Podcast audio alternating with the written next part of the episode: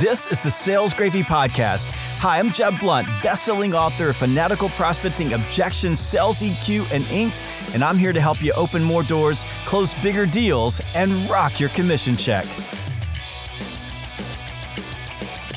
Welcome back to another episode of the Sales Gravy Podcast. On this episode, I'm with my good friend, the great Brynne Tillman. And if you don't know who Brynne Tillman is, you hadn't been hanging out on LinkedIn because she is truly the queen of LinkedIn. We're going to be focusing on AI, on technology, on social media and social selling, and a lot of the things that salespeople are using today to make themselves more efficient and having more conversations with their prospects. Now, before we get started, I want you to go check out Sales Gravy University. Sales Gravy University is where sales teams and sales people from around the globe come to learn how to sell more. And one of the things that you will find on Sales Gravy University are Brynne Tillman courses, some of our most popular courses. In fact, one of their courses is about how to get people to accept your LinkedIn request. So you should go ch- take that course. Now, if you have never taken a course on Sales Gravy University, you can take your first course for free. I recommend taking one of Brynne's courses, and all you have to do is use the code free course. So go to learn.salesgravy.com, learn.salesgravy.com, and use the code free course to take your very first course for free. Brynne, it is awesome to have you here in the Sales Gravy studio live. I am so excited to be here. Another bucket list checked off. you and I had a podcast, and this is like, I don't know, maybe 2020, 2020, 2019 is one of our most popular yeah. podcasts. And you and I kind of went at it and we were debating on LinkedIn and social selling. Mm-hmm. And since then, we've we spent a lot of time building courses together, getting to know each other. Mm-hmm. I've been on a couple of your LinkedIn lives, and this is a unique opportunity to bring your expertise into the studio and and really dive into some of the cool things that you're doing right now. Before we get started, just real quickly, give us a, a just a, a quick synopsis of who you are and why people need to pay attention to what you have to say about AI and social selling. Um, well, thank you so much. And again, thrilled to be here. Um, I have been a salesperson and a sales trainer my whole career. So a lot of people go up the management lane. I went up the training lane. And you know, I was the ride next to all the time, and I was the one that was, you know, people were learning from, sit next to me while I'm making calls. So I really went into that training world. And then, you know, the one thing that I didn't love is the cold calling. Some people love it, some people are great at it. It was not my cup of tea. I did it for 2 years and I won every contest, but it just didn't make me happy.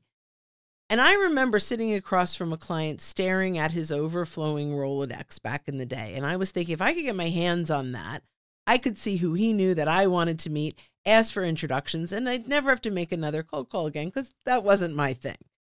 Well, fast forward two decades, we found LinkedIn. And this gave me the opportunity to search and filter my clients' connections and leverage my social proximity to get introductions and referrals into my targeted buyers. So once I saw that, I, I never went back. I just really started to leverage LinkedIn as a sales tool, not as much of a social media like I think of Instagram or TikTok, but I really truly look at LinkedIn as an opportunity for sales opportunity. Yeah. Well, one of the, the cool things about LinkedIn is the direct messaging function on LinkedIn, and the the app's a lot like WhatsApp. I, I, call WhatsApp like the Swiss Army knife for prospecting because you can text, you can video, you can call directly. LinkedIn doesn't have a direct call process, but you have the ability to drop a video in, you mm-hmm. can drop a text message in, you can drop an audio in, so voice messages. So I'm a, I'm a big time cold caller. I love cold calling. I know. Uh, but uh, but but most of your calls are going to go to voicemail. And I found one of the things that works really, really well is a voice message on LinkedIn. And by the way, it works well, well for me. When people are prospecting to me, if they leave me a thoughtful voice message, I'm much more likely and willing to listen to that than I am to entertain some generic email spam that they send me on LinkedIn with a link to something. The voice message is personal and it feels good. And same thing with the LinkedIn video. A lot of yeah. people don't realize that you can just go to the LinkedIn the LinkedIn direct messaging app that's right on right on your phone and mm-hmm. click a button and you can just shoot a video and send it directly to your prospect and just how how powerful that is in terms of connecting with with people. But when we think about LinkedIn uh, as a as a tool as a platform for salespeople, I think I think I said this to you before. There's been the telephone, the car, internet, Google, and LinkedIn. Mm-hmm. Probably, you know, and, and now as we start looking at AI, Mhm. but in, in that group of of uh, of tools or platforms, Mm-hmm. LinkedIn fits in there. It's one of the greatest platforms ever created for B two B salespeople to get information and connect with other people. Absolutely. And I'm to I'm going to yes and that.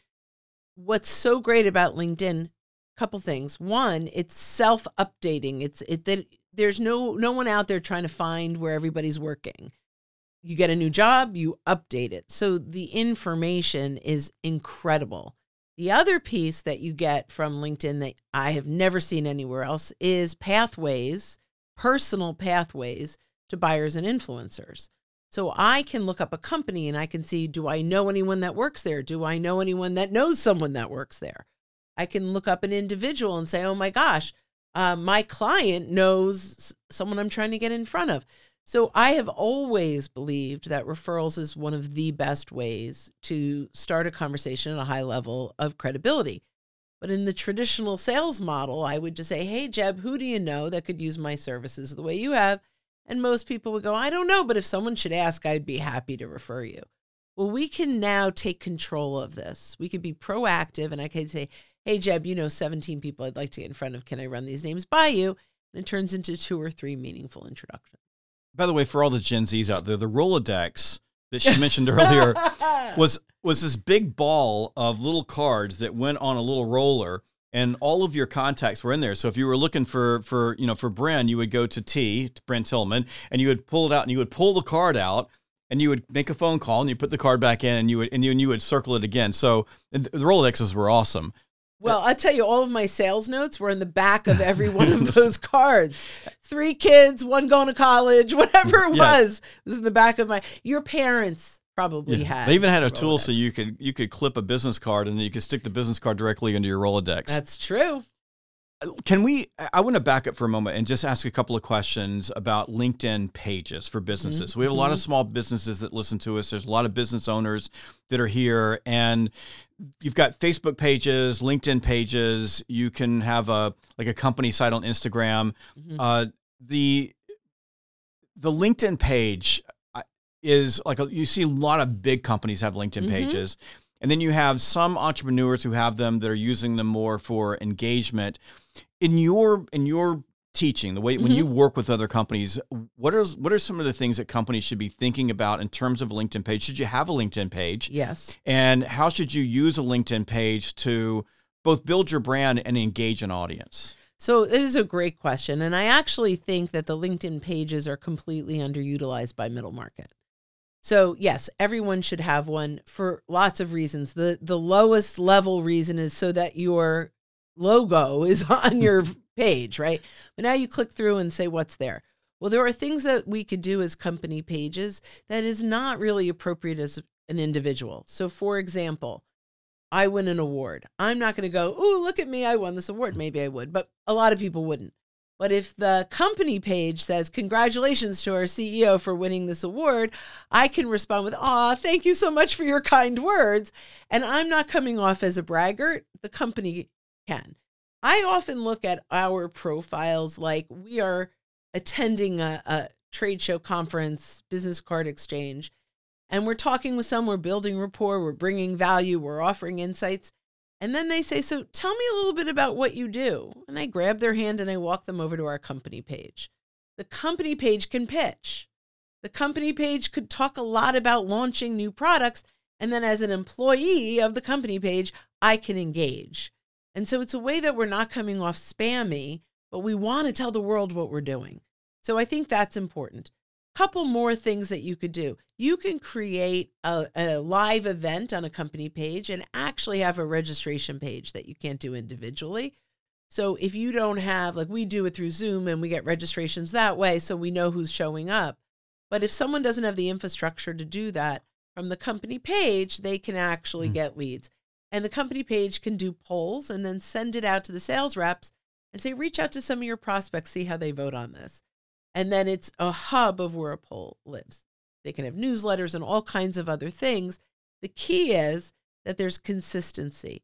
When you start out, you don't have a lot of followers, and it's much easier to get a connection than a follower of a company page. So you really need your staff to engage on the company content for other people to find it. Once a day, I don't recommend marketers do this, but once a day, they can push a piece of content out to everyone that's connected to the company page to engage. I think they should do it once a week. And I think you'll start to find engagement and you'll build that following. So that so newsletters are now attached to company page because it wasn't like that before. It was only an individual could create a newsletter. And I was along. This is, I mean, this is like three or four years Yeah, ago. yeah, I remember yeah. when the newsletters first came out, and I was like, it would be really cool if the newsletters were part of the company page. Yeah. Uh, so that's what our newsletter is. is branded to is branded. page. Okay, Yeah. So, what are some of the the functions of a company page that are underutilized that we really should be paying attention to? Uh, There are a few things. One of them is um, inviting your network. So you can Okay. invite up to a thousand people a month to follow your company page. We should be doing that. And if a marketing group is owning this, I recommend you get on a Zoom with a sales rep and give the sales rep for 20 minutes um, admin privileges so she can go in and invite everyone that she knows and then take back the admin privileges. And so now you'll say to your you know salespeople, everyone you're prospecting, invite them to follow the page. You know, we'll socially surround the organization with our content in other places.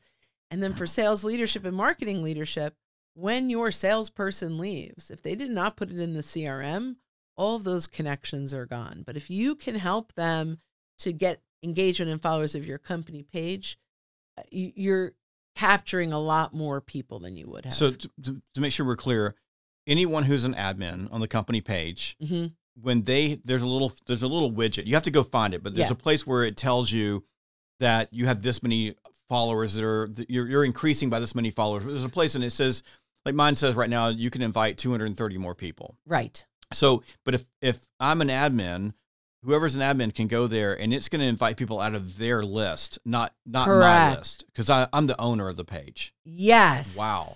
Right. So I go to my sales rep and I say, okay, I'm going to make you an admin for an hour. Mm-hmm. You're going to go, and you can have many different admins. They can go in and make uh, invites into their network. So typically, before we do that, I would say pull out all your prospects and your clients that you're trying to socially surround, and let's get them to follow the page. They'll, you know, that'll help you also get more visibility with them. Well, one of the things that, that I've found to be really successful with the company page is we have a client. I've got multiple trainers, and my the, the trainer does something like they're at an event and they post the event. The company page shares that on the company page and links back to the client. So we tag the client. That's great. and then the client sees our brand. Or if we're we're working on a particular account with a group of stakeholders and those stakeholders are active posters. This doesn't work if they're not active posters but they're actively posting content. The company page likes that content. And then we like the people who are commenting on the content. So we just Perfect. and they what happens is in their and when they're on their on their app when they see here are the people that are you know are engaging with your content they just see our logo over and over and over again. And they're there's got to be some you know we know branding there's a there's a there's this process that they see the logo enough it becomes familiar with them Yeah, and I'm I'm going to yes and into that too. The other thing that uh, your marketing wants to do, whomever's running that Mhm. company page, is um, go into the comments and mention, you know, at sales rep. I'd love to hear Mhm. your thoughts around this post, and you're bringing in the people inside of your company to engage. Very good so tagging your own people on the so to, to tell them you need to be commenting on this yes. very good what what other features of the company page are people underutilizing So there's a few that I don't like. So that it's okay that they're underutilizing them. But like sub pages and product Yeah. pages and things. Now, if you're a huge company, it's fine. But it gets confusing. It's so hard. We have like our podcast has a sub page. Mhm. So we share from that. We have we have like 5,000 followers on our regular page and like 20 on the sub page. Yeah. And I'm like, "Oh wait, why am I going to try to build that page and that page? They're not the Mm-hmm. same followers." So we're giving up on that. I don't love that. Again, a big company might do something like that. But um, generally, I love the idea, and, you know, we engage all the time. The other thing about engaging as a company, so LinkedIn has some compliance issues with people logging into your account. Mhm. So we you know because it's it's not allowed by LinkedIn To have multiple users logging into, into a personal account. personal account to engage as you. yes. Okay. But you can have external admins on your company page. That's totally legit. So you could have four or five people working the company page Mm-hmm. brand, even tagging themselves. Right? Yes, I do that. Yeah. I, I go in like I'll, I'll go on the weekends and I'll post something that gets lots of comments. So I go in and engage with the commenters, and then I'll I'll wait a few hours and come back, and then I'll log in as Sales Gravy. You just and, I, yeah. and I go in and I like everything, and when there are good comments, the Sales Gravy page will like that, and then the Sales Gravy page will then comment on it and then share it. Right. Now, I don't know if the algorithm, there was a point in time when the LinkedIn algorithm really favored if your company page came in and made a comment or liked your page, then it would blow up. And I, I don't know that that's happening at the level that it was before. Yeah, typically when there's a new feature, it you know LinkedIn really pushes the Mm-hmm. algorithm piece of it. Um, they've been pretty stingy with algorithm in the last 6 Mhm. months or so. A lot of the things that were surefire to work are not working as well. But I, you know, I come back to um, the it's a myth. If you post it, they will come. You have to invite Yeah. them, and that's the sales piece. Like there's marketing th- there's a place for marketing no question the brand recognition and all those things. But if you post something you can actually send it to 50 people blind copied. So if i post a poll and i say okay i want all of these sales leaders that i that are my prospects to to vote on the poll. And the poll may even be a thin line to discovery you Mhm. know right so I reach out to all these sales leaders with a quick note that said, you know, as a sales leader in the SaaS business, I'd love your one click vote. Once it, the vote ended, I'm happy to share uh, where you benchmark to your peers. Well, everyone wants to know where they benchmark to their peers, right? So I get these folks to vote, and I've already established my next step is I'm going to reach out to them and talk to them about what they voted compared to what their peers are voting and here's some trends that are happening and i could get to hello fast at a high level of credibility Is that from the company page or from your personal account so it could start at the company page Mhm. and but then i am inviting people from my network to vote on the company page Oh, I Right? see. Yeah. Yeah. But i could do my own poll as well you know but we're talking about company pages but what happens too if you have 50 reps that are pushing out one poll is you know when they get here and they go oh my gosh 800 people Mhm. voted on this there's credibility to the company too Perfect. So utilize company pages, great for small businesses. It does Mhm. take some strategy, so you need to Mhm. be engaged. And I think that, you know, even listening to you right now, I think we do, we've done a pretty good job with our company page, Mhm. uh, but we could do uh, way better. And I, I really love the idea of like doing a poll or do, putting a video on the company page and then having our team invite people from their network to go see that. Because the, I, my feeling is with company pages, especially for small businesses, is that link it's i don't know that linkedin really has has leveraged the company page the way that they should i'm glad to hear the newsletter is part of that because it wasn't before and the reason i didn't use it is i have my own newsletter and i didn't want to like do double the work. Right. But it would be different if it was coming from our company page where it's it's got its own space. Can i add what Yeah. to do with that? Yeah. In my opinion is well first of all if if you have a company where you're leveraging linkedin as a team and there's buy-in you need to have your own hashtag right? So Mhm. mine is hashtag ssl insights. And you just tell anyone if you want us to engage with your content you've got to use that your your you your uh, hashtag now once a week when the marketing is going to put out that newsletter in that newsletter should be a recap to all the things that your salespeople posted. Right. So you can have a, you can have ideas, you can have upcoming events, and at the bottom, it's you know what you've missed. Yeah. And then you're like, maybe it's not all of it, but because you can find it in two seconds with the hashtag. Right. So use that hashtag. You're like, oh, seven people posted this week.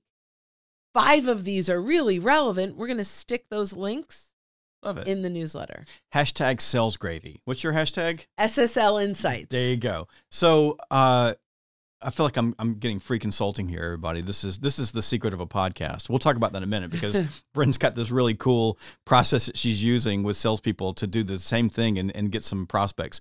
We're gonna hold that to last. Uh, okay, let's let's uh, let's move away from company pages, and I've got some questions I want to ask you. I'm all yours. Okay, so when we think about the LinkedIn algorithm, it's always shifting. Mhm. One of the things that I've noticed lately, and I I just want to know if this is something that I'm hallucinating on or if it's true, that I've noticed lately is video seems to be back. Now, Big time. like now it's measured. It's not like when they first did video, like you could put a video up and you get 500,000 people looking at your video. But it, it seems that they went to a point where they just basically cut video off. Like video wasn't getting, you could post a video and three people would look at it. Mhm. And now it really seems like videos are getting, you know, my videos are getting anywhere from five to 20,000 views, depending Good. on the video. Yeah. Uh, and it seems like it's measured. The comments are good. And I'm, I, I guess I want to ask you about, about using video, uh, especially in the days of AI where there's, it's, it's so easy to create hmm good videos. How is, is that, is that a good LinkedIn strategy for just co- pure content creation? Yes. So there's lots of reasons. Algorithm aside, this is how people get to know you. Okay. It's how they connect with you as a human being. So I was at a uh, conference before I came here, and I had people come up and hug me that I don't know because of my video. They feel like we're friends, right? So I'm like, "Hi," right? Like, "Yeah, great to see you," right? And they're like, "Oh my gosh, I've been following you forever." Video does that. I could have blogs every day of my life, and no one would feel that as connected to me as a human being. So video to connect human to human. Same with voicemail and video on on Mhm. messages. Voicemail, your voice is human. It's connecting. So is your video. Video is important. What we are seeing actually is raw video from your car Mhm. does better than highly edited video. Just don't be driving the car while you're shooting the video. Fair enough.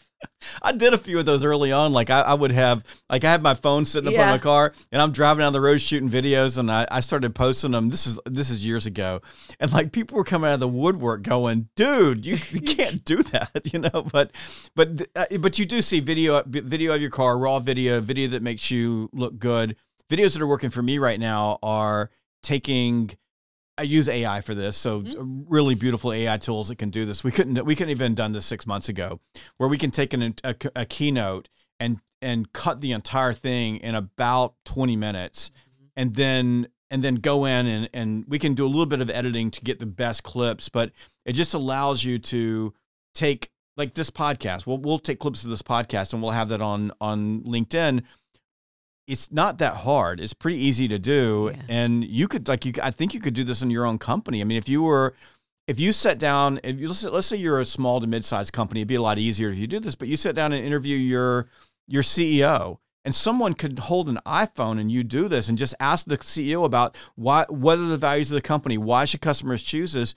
You could take that, drop it into an AI engine, cut that in little pieces, have it already transcribed, and drop it on LinkedIn in little drips over time that would be easy for people to get to know your company better.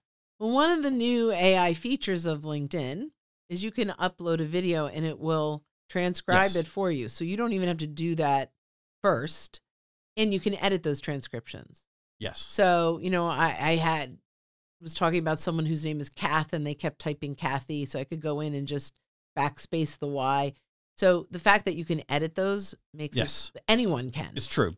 And I, I turn that off because I like the big, you know, I'm like that big flashy Yeah. bold stuff on there. Yeah. But it, but the LinkedIn doesn't. In a lot of cases, we just let LinkedIn transcribe it. So I'll have the transcription that my bot does and the LinkedIn transcri- transcription on there. And I think it's going to get better. I'm just I was really pleased to see that videos that got really de-emphasized for a while, and, and that was really sad. I, I didn't understand why. You know, what was the pros- thought process to emphasize videos and then suddenly videos don't work anymore?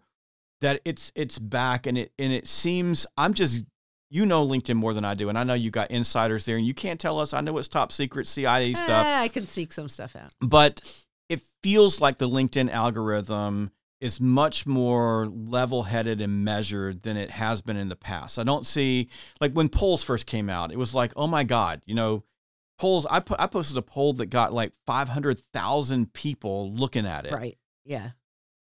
That's back to normal. Yeah. But it feels like it's it's it. LinkedIn is is just maybe just chill just a little bit, where it's emphasizing good content. There is a level of engagement. If people are engaging on Mhm. the content, it gets pushed up in the algor- algorithm as it should. And I don't know. I don't. I'm, maybe am I hallucinating or is it? So it, no, the, it changes all the time. Yeah. You're not, and definitely polls were like magical, and now they're average, right? And but I'm a believer because I teach social selling, not social marketing. That the algorithm doesn't matter for the average sales rep okay. generally. What we teach is you post it, and there's a little paper airplane. Now I think it's an arrow. They changed it. I'm going to miss my paper airplane. There's a little arrow where you can share it with 50 people.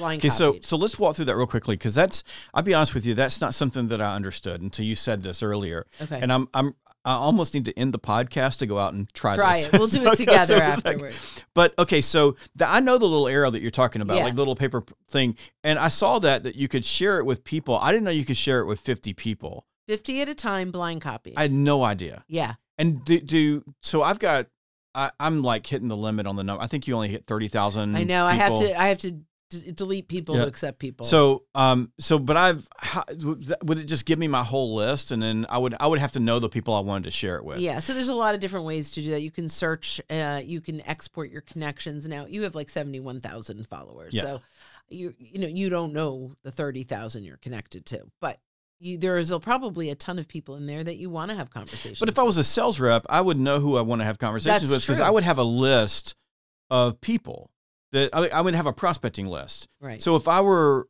I'm just thinking through this. Okay, so you just tell me where I'm getting this wrong. Okay. If I were running a prospecting sequence, yep. and let's say I'm running a five, four, three, two, one sequence. So Okay. I'm making five outbound dials. So, so until you engage, it would be five voicemails. Then I'm going to send four emails. And then I'm going to do like three LinkedIn touches. And it could be the other way around. It could yeah, do so four my- LinkedIn my- touches, right? Yes, right. You would be the other way because you're not a cold caller. right. I'm going to be the cold caller. But somewhere in there, we're going to we're going to meet in the middle, and there's going to be a LinkedIn touch. Right. I want a phone call with them when they're ready. So so if I if I got that if I had my list and I don't typically run sequences with more than 25 people on a list because it's it gets too too right. It builds onerous, on each other. So but I could have if I knew those 25 names then I could go to share search each of those names and then share it with each of those people and that would be one of my touches. Absolutely. So so the LinkedIn side. Uh-oh. You just you may have just created a monster. Oh, it's amazing. Holy crap. But the the the this is from a LinkedIn cadence Yeah. perspective. First, we search for people. We're using Sales Mm-hmm. Navigator, so it's easier to do this that are active in the last 30 days, so they have Mm-hmm. content. So our exact persona active in the last 30 days. We go in, we see what they're engaging. We engage appropriately. We look at the content and we either go to Google or you know, we find or or listen notes to find podcasts, more content from the author that they engaged with or the company or the industry. So now I engage with their comments and I reach out and I say, I see we're both big fans of Jeb. Um, have you read his new book? Which new book? There's always a new book. Which one are you talking about now? Right? Like, you know, I haven't seen that. Have you heard him on the podcast? Oh, I haven't heard that podcast. Oh, if you want, let me know. I'll send you a link. Yes, send a link. So I have a conversation about the keynote. The, the, the keynote is the author, and we're in the audience chatting about the keynote, the author Mhm. of this, right? Now we've got back and forth dialogue going. I connect with them. Now I use the poll, right? I, uh, you know, and I'll say to them, "Hey, are maybe in connection? I run a lot of polls. Are you okay if I send you my next poll?" Yes, of course. So now my poll is a discovery-ish question. You got to walk a fine line. It doesn't can't sound like you're selling them, but you're finding some trigger that can help you start a sales conversation in that poll. Mhm. We create the poll. Now I send it. They're voting on that poll because we already had a dialogue. We've already engaged with each other. Now, based on my message, I say, uh, you know, once this closes, I'm happy to share the results and where you benchmark. Now I reach out, Jeb, thanks so much for engaging on the poll. As promised, uh, you know, I kind of put together a little white paper on the poll and where you benchmark with your peers. If you're interested, let me know. We can set up a 15 minute call. Sure, maybe 20% of them take it. And that's higher than a lot of other things, but it's about 20%. So now they get on, and there's no bait and switch here. But what I want to do is say, hey, so you voted here. This is where you fall. I have some ideas for you if this is your biggest challenge. Are you open to me sharing them with you? Yes, sure. So I share them, and you say, you know, I had a client very much like you that went through this. This is what we did.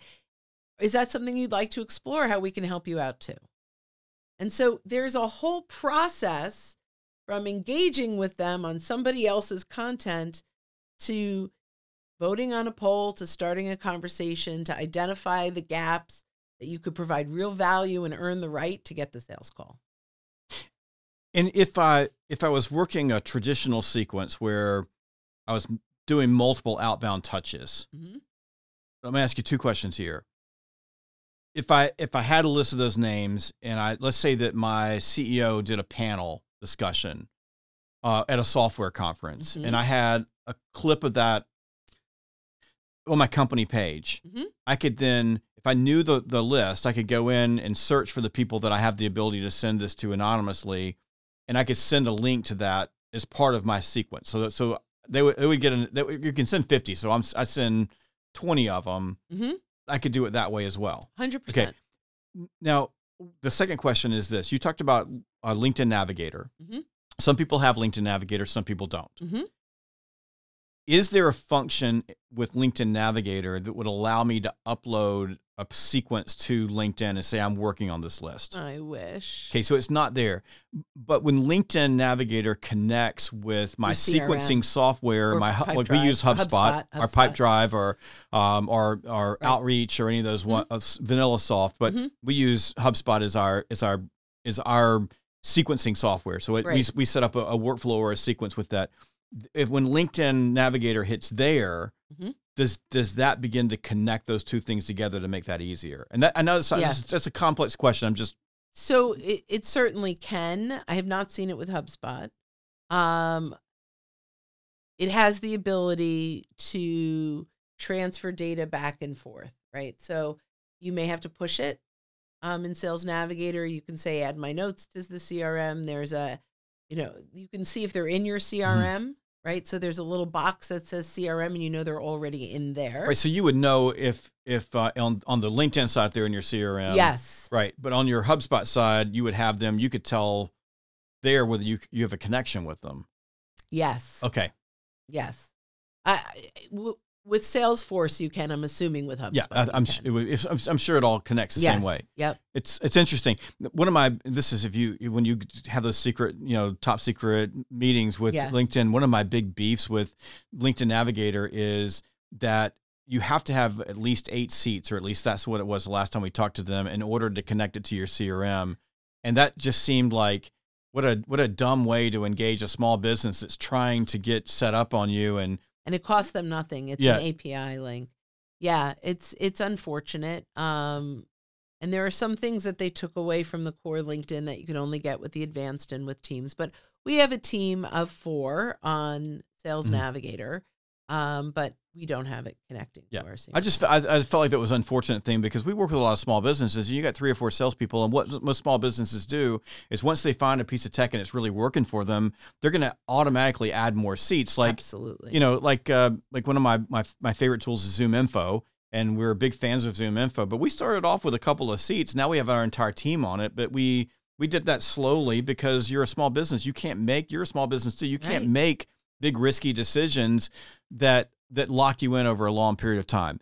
Let's uh, real quickly. Speaking of premium features, because uh, there's LinkedIn Navigator and LinkedIn Premium, and those are the two premium, like the things you pay for on LinkedIn. Yeah, correct? there's a bunch of different things, recruiter and marketing hub. But for salespeople, but for salespeople, it's the yeah we call it the mothership. Okay. LinkedIn.com is the mothership, and Sales Navigator. So um, so the the premium, like where you buy yeah. that, is that is that worth is that worth a person's? And I know you're, I know I don't want to, I want to throw LinkedIn on the bus. I'm just asking for the average the salesperson. No. Should you buy that? No. Okay. So I'll tell you why you would. Okay. You can see the last 90 days of people that viewed your profile, and you have more searchability. If you are using the free and you keep hitting, you've hit your commercial limit of mm-hmm. searches. Mm-hmm. Maybe you do want to invest in it But the way I look at it, I don't even tell people start with Sales Navigator. Like baby step it, get it right, make it part of your DNA. I mean, I pay every single month for LA Fitness. I don't go. I don't want people to do that with Sales Navigator. right? Like a lot of times they're like, "Oh, shiny bright object." Mhm. Uh, you know, I want I want Sales Navigator, but if you have not gotten your profile perfected, which is in the mothership, if you know, there's so many things that you can do to master the free. And I I believe you should go from the free to Sales Navigator when you're ready. So for the for the average salesperson, uh, if I hear you saying this right, it is master the foundation, Yes. get the little things right. Like well, I, we, you and I've talked about profiles, Mhm. and I'm sure you could go through my profile and just and just nitpick it to death because it look it's got problems. I, I know it does, and but but fix your profile, get that right. Learn how to connect with people. Learn how the, the program works. Learn these features, and Mhm. uh, and you teach these things and and the search. I right. mean, there's a lot of search. un- understand search Mhm. uh, understand that and then once you once you start maximizing that then move into navigator that's going to cost you how much Well, I believe it's $149 a month now, and it's 129 if you buy it for the full year per person. yeah so that's that's a that's it's a an investment. It's an investment now a lot of companies have linkedin big companies so the people who are listening to this podcast that work for a big company you probably have navigator yes. and the sad thing is that the big the people who are listening to this this podcast who have navigator most of you aren't using it don't shoot the messenger but it's true. it's just the truth It's true. And it's such a powerful tool. And there are a few things that they're rolling out, by the way, which is incredible. A couple of AI things that is going to be a game changer. One is org charts. Okay. So, although it's mostly manual, it's going to learn. It's Mhm. AI. Yeah. So, it's going to learn if Joe reports to Ann at this company, when the next person goes in, they're going to know that Joe reports to Ann, or it's going to suggest potentially, right? Like, so we will get full org charts eventually. Um, and that's rolling out. The other one, which I love, is it's um, chat search, like Chat GPT, where you're Mhm. typing um, conversational search. That's what they call it. It's blocking. So you could go in there and say, you know, I'm looking for CEOs that have had their own company for 10 years or more that and you tell it what you want and it will match to the all the filters they have and create the list for you. Because a lot of people are confused by the dozens of filters in Sales Navigator. I love it because you can really get to your persona. But that's rolling out and will make it much easier for lots of people. So before we move on for Navigator, if if you're a sales rep and you have Navigator Mhm. and you haven't been using it, you're not a power user. Mhm. So you look at it and you go, okay, I've got it. Maybe it's connected to my CRM. What's what's the one thing, three things, Three the three things. things that that if you stopped right now and you like like you pulled over your car and you pulled your laptop off or, or laptop up and you turned it on, the three things that you could do right now that would give you a really big bang for your Mhm. buck and would reintroduce you to the tool. Okay, so the first one is build out your persona. Exactly the types of people you want to talk to. There are five persona that you can use, and I'll explain when we get to the third one why you want to do this. The second one is create your ideal searches, whether whatever that is. I mean, creating that search is absolutely vital. I might go to four things. Um, then, when you're looking up a company, you just toggle on your persona and everyone that meets that criteria inside of that organization are going to pop up. So when you get your persona down, I want all the sales leaders, VP of sales directors and above. I get to a company that that's 10,000 people. I turn on the persona and it will just show me the people that match the persona. Very easy once you've nailed that, those filters to just go company to company and see who do you want to add to the org chart that you're going to work off of. So that's really powerful. Um, the other thing is I'm going to go back to that list because there's lots of different ways to use that list. But my favorite is there is a filter that's connections of. So once we have exactly the types of people we want to be in front of, I use the second degree search button, which is my friends of my friends, and then I will put in my clients' names. And I'll go, oh, look, Jim knows 27 people I want to know. Ann knows 13. Fred knows nine. Now I want to reach out to each of them and say, hey, you're connected to a bunch of people that I'm going to be reaching out to in the next couple of days. But before I did, do, but can I run these names by you? They're like, yeah, sure. And maybe two or three become introductions and you get to name drop 3 mm-hmm. or four others. But it is the fastest way to pipeline. Very good. You heard it from the expert. Now, um, let's let's go back to the beginning. The back to the beginning is you got to start with mastering LinkedIn. I'm going to ask you a really hard question, and just I want okay. I want to put it on the table, put it on the line. We live in a world where LinkedIn's been around for a while. So has Google, and so mm-hmm. has so have cars and telephones, right? And people still don't use telephones, so we we've still got that problem going on. Uh, but we still run into consistently people in our classes, my trainers run into them who just don't use it. Like they they they hover around LinkedIn, they jump in there every once in a while and they don't really use the tool. So I've got two questions for you. Okay. Question number one is tell me why. I, I know it's going to frustrate you because this is your life. Like you live this. Here's your logo right here, social sales link. Like this is what you do. Yep. So it's got to frustrate you that people don't have the same passion about it that you do. And you and I have some different opinions on on how to use it, but that's just because we have different approaches for selling. Right. Neither one of them is right or wrong. It's just it's just our approach. It's what we what we feel comfortable they with. They both work well. But but I use LinkedIn. I'm on LinkedIn every single day, and yeah. I use it different than you. And, and, I'm learning some things in this podcast that might make me a little bit of a killer here coming out of this thing. LinkedIn may shut the uh, the feature off after I get a hold of it, but there are people who just don't. Mm-hmm and and it's not an age thing. Like you would it's think not. like it's i mean it's across the board. It is gen z to baby boomers. Help me understand in your heart like why do why would someone who has a tool that can do all these things just not use it? Well i hate to say the first thing is they didn't hire me. No i'm kidding. You know no but they didn't hire someone. And linkedin is not intuitive. It is difficult to navigate to even get to the search, you have to put a cursor in a search bar and hit enter. There is nothing that says hit enter. So someone would never know how to actually use the search, right? And when you get to enter, you've got all these filters. There are people that I work with that have been on LinkedIn for 10 years and think they're good at it and didn't know you could do that. So LinkedIn hides the lead. Okay. So I would say the number one reason they're not adopting it is they don't understand the value. They don't see the the ROI and they go, "Oh, it's just posting. That's not going to lead to anything." And I I that's the long game. Content is the long game. LinkedIn has a short game that very few people understand. So you mentioned the boomers. I have a client that has brand new out of college sales reps that have no sales experience whatsoever. They've got good personalities. And then we have these boomers, right? And neither of them wanted LinkedIn. The boomers got it faster because they're like, we're relationship people. I don't need this. I've built my world around relationships. I said, great. How would you feel if one of your clients handed you their Rolodex and said, go through it, Joe? Pick anyone you want. I'll make an introduction. And they go, that would be cool. But then you have this group of kids that have no natural business network. And I go, all right, go to your alumni.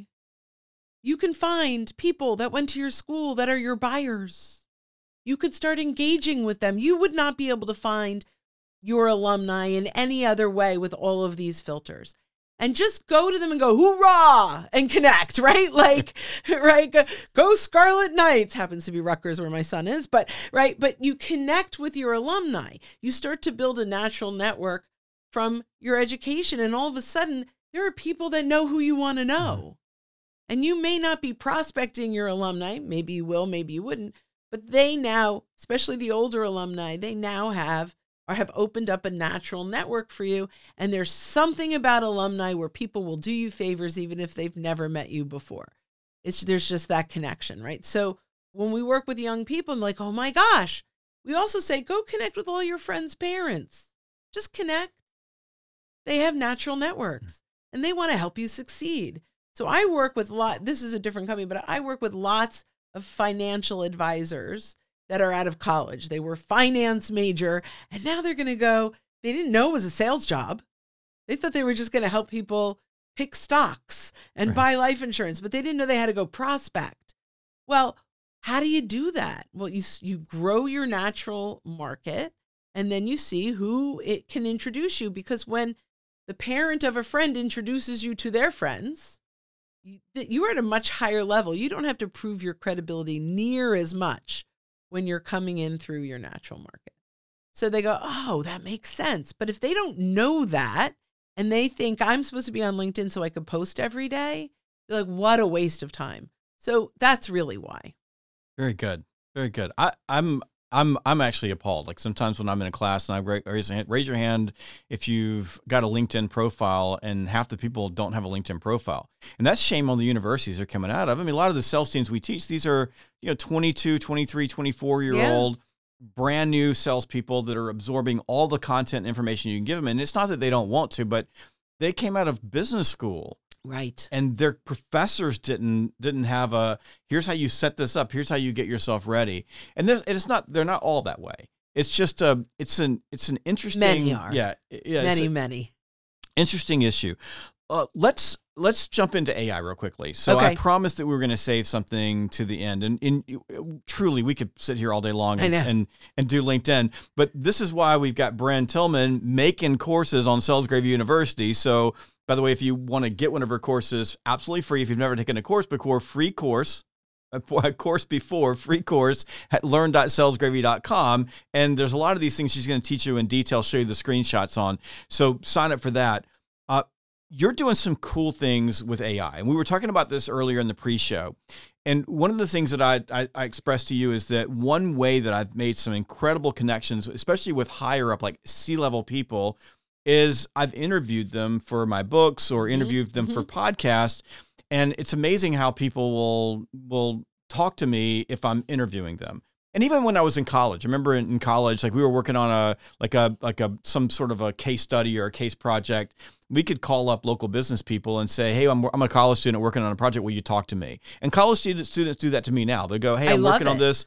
I've got a, I've got a assignment for my class. I need to I need to interview someone who knows something about sales." And I'll always say yes. Of course. It's always worked. But when I when I explain this to people, this is what I do. Here's what they say. Yeah, but you're Jeb Blount. And if Jeb Blount calls, people are going to answer the phone because you're a best-selling author and people know who you are. But you've created a way mm-hmm. for the average salesperson to leverage the exact same thing and you're using AI to make it easier. And I'm wondering if you would just give us an overview of this because I know you're super passionate about it. And for the record, and I want to make sure I'm clear about this because this is what I said to Brynne. I said, This is awesome. I would teach this all day long, and I think it's incredible. Most people aren't going to do this. I said, Some people will do it for a little while, but it's not going to be sustainable. So, this is, I'm just saying this out loud, looking in the camera, and I'm Yeah. talking in the microphone for people listening. Most of you are going to hear this, get excited, and you won't do it. And the ones that do do it will only do it once or for one season. But about 1% to 2% of you are going to hear this and it's going to be a game changer that is going to put bigger opportunities in your pipeline and it will walk you into the C suite. So pay attention. I love this. So we call it interview. Sorry, we call it prospect by interview. Ultimately, what it is is we have our sales reps go on to Zoom or Teams and record three to five minutes of your brilliance. And you are brilliant. If you're selling, you're brilliant because selling is tough, right? Like if you don't, if you don't have the chops and you don't have the knowledge, you're not going to make it. So if you are in sales right now and you've sold, you have brilliance to share. That's just my thought. Maybe you get off the call with a prospect. You're like, oh, I said some good hmm. things in there. Jump on Teams or Zoom and record yourself three to five minutes. Take that transcript and stick it into ChatGPT and say, with a little more fluff than this, but you know, write a five page, a two page ebook. Give me 10 points from this talk for an ebook.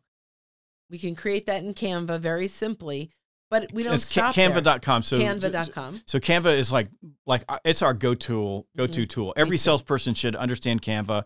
I believe you can still get a free free account on Canva, right? So, yeah, yep. it's So. Yep. Uh, so and and it's got like ebook templates. So you're Yeah. gonna you're gonna grab the the key points from ChatGPT. Give me ten points on this, Mhm. or some. So what I what I do even simpler is I just say take this audio transcript and write a blog article. Right. And and because of the way ChatGPT works, it almost always gives you a numbered list of something. Yep. Right. And then and then you go to Canva, get a template, an Mhm. ebook template, yep. and then you just drop it into Canva and let Canva do the work. Right. And you can brand your colors and bring in your logo, all free. hmm Um, and there's steps to this. I, I think we're going to be teaching this in a mini Yeah. course on Friday. Mhm. Friday afternoon, I think we're slated to teach that, so I'm excited. Um, but ultimately, you've got this now ebook with your voice. But now we add another page in between each of your thoughts, and those are the pages for the quotes from the CEOs that you're going to be interviewing. And you just reach out on LinkedIn. Jeb, as the CEO of an amazing sales training company, I would love your perspective on an ebook that I'm writing, A, B, and C. Please let me know if you know if you're open. Here's a link to schedule, and I have a link for Calendly that has all questions in it. It's definitely for this this ebook purpose. We get on, I get the quote, and we have a whole system that we're going to teach in the mm. course on what to say, how to say it. You know, how do I you know turn this conversation into a sales call so there's a whole process around that but here's the thing is we're getting quotes we're putting them in the ebook we're publishing the ebook we're sending it obviously to everyone that quoted about 20% of the people we reach out to will actually schedule now we send it to the 80 people that didn't and say i'm sorry that we were unable to connect for this ebook i thought i'd send it over to you if you're interested in being in the next one let me know and now we're gonna so we're gonna get that going with all the other people that ignored me. And then you'll get another 20% of those people that will say yes. And we socially surround the company. What happens when I send that ebook, all of Jeb's employees that Jeb was quoted, I have a level of credibility that you took my call, that you quoted in the book, that they're gonna they're gonna pick up my call when I call mm-hmm. them. They're gonna pick up the phone, they're gonna schedule that Zoom meeting because they feel in a way that I've already been vetted by their CEO. So there's a lot of value that. And then the last piece of this is if you ran the interview well, the way that we'll teach you in the course, you have identified a gap that you can solve. Now you can't bait and switch in that interview, but after it's been published, I can come back and say, Jeb, I really love your tip in the ebook. It's really going to bring great value to my network. I hope you don't mind, but when we were chatting, I heard you say this. And I've been thinking a lot about it, and I have a couple of ideas for you. Are you open to another call? And now they're like, yes. So now I'm in my sales call.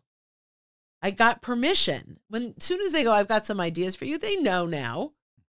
But I'm asking permission now. But you've built such credibility with them. There's a high likelihood that they want to hear your insights. Would it be okay if I shared the secret sauce? Yeah, go Okay, ahead. so I want to explain why this works so well. So you gave us a the system and process, but I want to just dive into human psychology. Great. So when you think about human beings, the most insatiable human need is the need to feel important. We all want to feel like we matter, and you can't make someone feel too important or too appreciated. And the thing about making someone feel important is when you make them feel important, you give them the greatest gift that you can give another human being. And when you give someone a gift, they feel a need to reciprocate. Doesn't mean that they always will. So if you walk in with this idea that I'm going to do an interview and then they're going to reciprocate by buying something from me or meeting with me, that's really a, a, a self um, or a premeditated resentment, right? I don't want to do that. I want to walk in with the sincere desire to listen and learn more about them. Right. So, but the easiest way to make someone feel important is to sit down and let them talk. Absolutely. So if you think about a podcast where you sit down and you and you interview someone just like I've been interviewing you Yeah. and you're able to talk about your expertise and and people are paying attention to you, you feel good. Like it makes you feel great. Yeah. It releases endorphins in your brain. You get a massive dopamine hit. So essentially it's like it's chemicals Mhm. and it makes you feel so good about me that and this is what's so super about this when you make them feel that way if you go back and ask them for more they're more likely to say yes yes. but what i've found is that if i'm asking the right questions so if i think about the questions i'm going to be asking from an interview standpoint yes. and you said this earlier you said really it's just discovery but under a different format but most sales are closed in discovery because you ask a question that provokes awareness that there's a need for change. So if I'm asking questions of you that create awareness that there is a need to do something after I've made you feel good, what I find is that somewhere in the range of around 60 or 70% of those meetings, at the end, the person says to me, Hey, you know what? Could we get back together? Absolutely. I've got a problem I'd like for you to help me with. So I don't even have to go to any of the other things. You still got to publish the ebook and you still got to publish the podcast and you still got to send them a thank you note for doing Right. like a handwritten thank you note. It's really powerful in these we do situations, right? send out cards. yeah, you send out cards. I'm still writing them like an that's old school. good. That's good. I got a bunch I got to write today, but the but a send out card, but something thanking them. Mhm. But you're going to find that so many times because you took the time to sincerely listen to them, hmm that they reciprocate by saying, "Hey, can we meet again for more?" Or can I introduce you to the person in my company that I want you to talk to about this problem? Yes. so it it's that's the power of this. But that's why when you listen to what what Brynne said like that's a lot of work. Even though you've got an AI generated process you still got to do the interviews you got to show up you got to talk to people you got to be in, you got to engage you got to be sincere. So most of you won't do this but it works. And I know that it works because it's been a strategy that I've used for 17 years to build my business. And Mhm. this is this is where human psychology hmm right meets technology. Ooh, that's a you got to coin that I'm, one. I may have to put that on one of the posters in here so. That's got to go in your next book. Yeah. i like it. That's exactly what we'll do. Thank you. And the next book's called the ai edge so gratuitous book plug. All right so um, before we take off this has been amazing I, I'm, I'm going to put you on the spot a little bit, but we've got a lot of tech hitting right now, especially AI, and I think everybody's head spinning a little bit. Mhm. Uh, we were talking earlier about you know the problem with a- a- AI solutions searching for a problem. Like we're just dropping AI into everything, and it, it, so the the the people who are listening to this podcast, when it comes to LinkedIn and it comes to AI, maybe just share your your most practical thoughts for the average salesperson for how they should approach these things right now Mhm. and and how they can use these tools immediately to make a, an impact in their world without feeling overwhelmed that I have to do so much. A lot of it, in my opinion, for sales reps, and you know, when you get into the marketing folks, there's it's a, I mean, absolutely open. I don't want salespeople to get too stuck in playing with AI because it could be a black hole and they're gone forever. But if you're looking to create thought leadership and you're not a writer, ChatGPT or Bard, they're your best friends, right? Whatever conversational chat you use. Can I add a caveat to that? Yes. With the caveat that you edit what they what the what the bar what the bot writes for you. Okay. So, the, and and by the way, you can even see exactly. I know immediately when it's a chat Yes. thing. They, they use the same words. They highlight the same. Yes. So this is your starting point. Now I will tell you, I did a. I think Mark Hunter was my my example. I did it straight from AI, but I said in the post that this comment was AI based on, you know, mm-hmm. and and it got a lot. I mean, I was totally transparent that I did not. I copied and pasted and I said Mhm. it's really a test. I want to see what happens and I did that on Mark's content. It could have been because it's Mark's content, but it got an enormous amount of reach. Like it just did really really well. And this was right when when ChatGPT came out. But what should they be doing? Using AI to create content, I think, is really important. Using AI to research your competitors is a really Mhm. great way to do this. Using AI for pre call planning. So you can stick now, you could stick a link to a website into ChatGPT, and I, I have a little prompt that says, Tell me what challenge they face, what challenge they fix, who do they fix it for, what's their competitive edge, uh, and who are their competitors. And so that's like, and I put it in and I stick in the link, and it gives me all the things I need for pre call planning. Now, I may go one step further and take one of those competitors Mhm. Or all and say, what is their competitive edge? Right. right? So the pre call planning piece, I think, is really very powerful. There are lots of other ways they can do this, but it's really from a research perspective, can really shorten the process. Yeah, I think that's where when I look at, at AI tools right now, exactly the same thing. I'll, I, one of my prompts is give me the top five competitors for this company, the names of their CEOs, links to their website, and their value propositions in table format. And I'll pull that and I'll just use that to get an idea. Do all the competitors look the same? Are there some different things? It allows me to really easily just click through and look. Uh, we were doing it earlier. We were just like, tell me about, and we Yeah. were getting we were getting bios for folks. So you can use it for that. One thing for salespeople in particular right now with AI is AI is a much better writer and editor than you are. So if you've got an important email or something important that you're writing for a customer or prospect, so let's say that we're, we're approaching this the C-suite, and I've Mhm. got maybe one shot. What I might do is take my email and say, just I, I just want you to to edit the email. So Anthony Iannarino's got a prompt where uh, you are it tells tells ChatGPT you are an English professor. Edit this email for grammar and punctuation only. Make no Mhm. other changes. Yep, that's perfect. And and so it'll go through and do that. And, I, Grammarly has an AI you can do that. Grammarly with is as the well. same thing. I'm very careful with that because I have a particular style of writing. So I have to I have to put it in there and then have to read it again. Mhm. But the one thing that that we're we're talking about this new book AI the AI Edge is we have like a robot rule number 1 is never trust always verify. So the the problem with AI is that it it is a machine and it is a machine with goals. And when you tell it what you want, it is going to relentlessly focus on achieving that goal. Mm-hmm. So, and it doesn't make a difference what the output is. It doesn't care. It has no empathy. It is just giving you output. So for for the average salesperson, my best advice is you should get familiar with the tools that are out there. They're everywhere. Mm-hmm. They're going to be all over your CRM. Most of them are not going to help you. Most of them are going to waste more time than they're going to help you with. Just it's just because there's a lot of tech execs out there just trying to build AI into anything because they're looking for the next billion dollar valuation. Right. But when you find the ones that work for you, and Brendan, you and I were having a conversation. You use a, a tool called Magical Mhm. that you love. You love. Love. it. I freaking hate it. Like so, you're gonna have different. We're gonna have different, you know, different preferences with with tools. But but I still tried it Mhm. before I decided I hated it.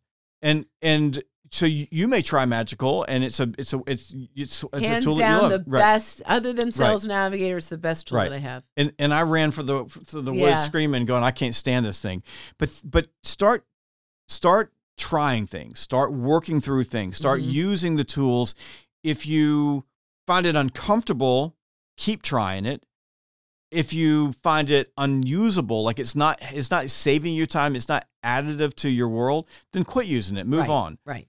But generative AI is uh, is an insanely powerful tool. Used the right way. The number one thing is just recognizing that it is a machine. It may feel sometimes like it's a person talking to you, and we we had a robot earlier talking to us, and it really felt like a person talking with us. Uh, but the but it has a goal, and that goal is to end up someplace else. And the better results going to become come from the better input. So Yes. so the better you get at prompts, the better you get at asking for things.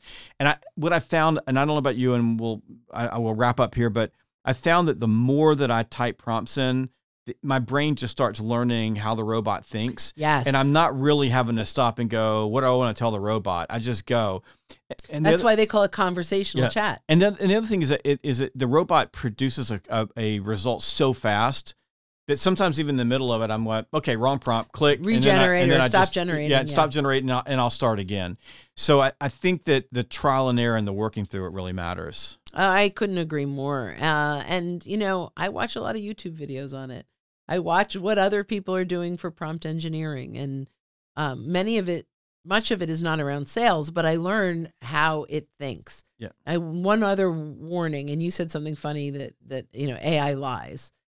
I said, all right, well, now when I do some research, I'm going to ask for citations. So I got all these citations, and when I clicked through them, they were broken links. Yeah. So really be careful. Well, in in it, the other day ago, uh, I asked the chatbot to give a quote from me, hmm and it it came up with 10 quotes and only one of them were actually my words the other ones were for other people that had said something and they put my name on it so Oh. we'll totally make things up so uh so there you have it awesome conversation Yeah. and before we go tell people how to get connected with you Well, the first thing is you can get a free course of mine on Sales Gravy University. Start there. But I am on LinkedIn, Brynne Tillman, uh, and I have a free public library, link, uh, socialsaleslink.com slash library with lots of content, and I'll even link this podcast there. Beautiful. Excellent. And folks, if uh, if you want to take one of Brynne's courses and you've never taken a course before on Sales Gravy University, do yourself a favor and go check it out. You've really never experienced anything like Sales Gravy University. It is a, a, a, platform, probably the most powerful sales training platform on the planet. We've got more than 40 of the top experts, just like Brynne, who have created courses for Sales Gravy University. We've got this amazing feature called the Team Hub for small sales teams that gives your team a place to put all their training, even training that you create on the platform. If you're a large company and you have a learning management system and you want to to, to put fresh new content on your LMS, you we have a really simple LMS integration that like in two seconds you can have our content running on your LMS. And if you're an individual, the All Access Pass or just purchasing courses a la carte gives you the opportunity to learn from some of the greatest minds in sales. This, this sales, the same sales training that huge companies are playing, paying big bucks to get access to. You get access to those courses. And if you've never taken a course before, if it's your very first time, you can take any course. I hope you'll pick one of Brynne's courses, but you can pick I any course on Sales Gravy University by using the code free course. Just go to learn.salesgravy.com learn.salesgravy.com and use the code free course. We'll see you next time on the Sales Gravy podcast.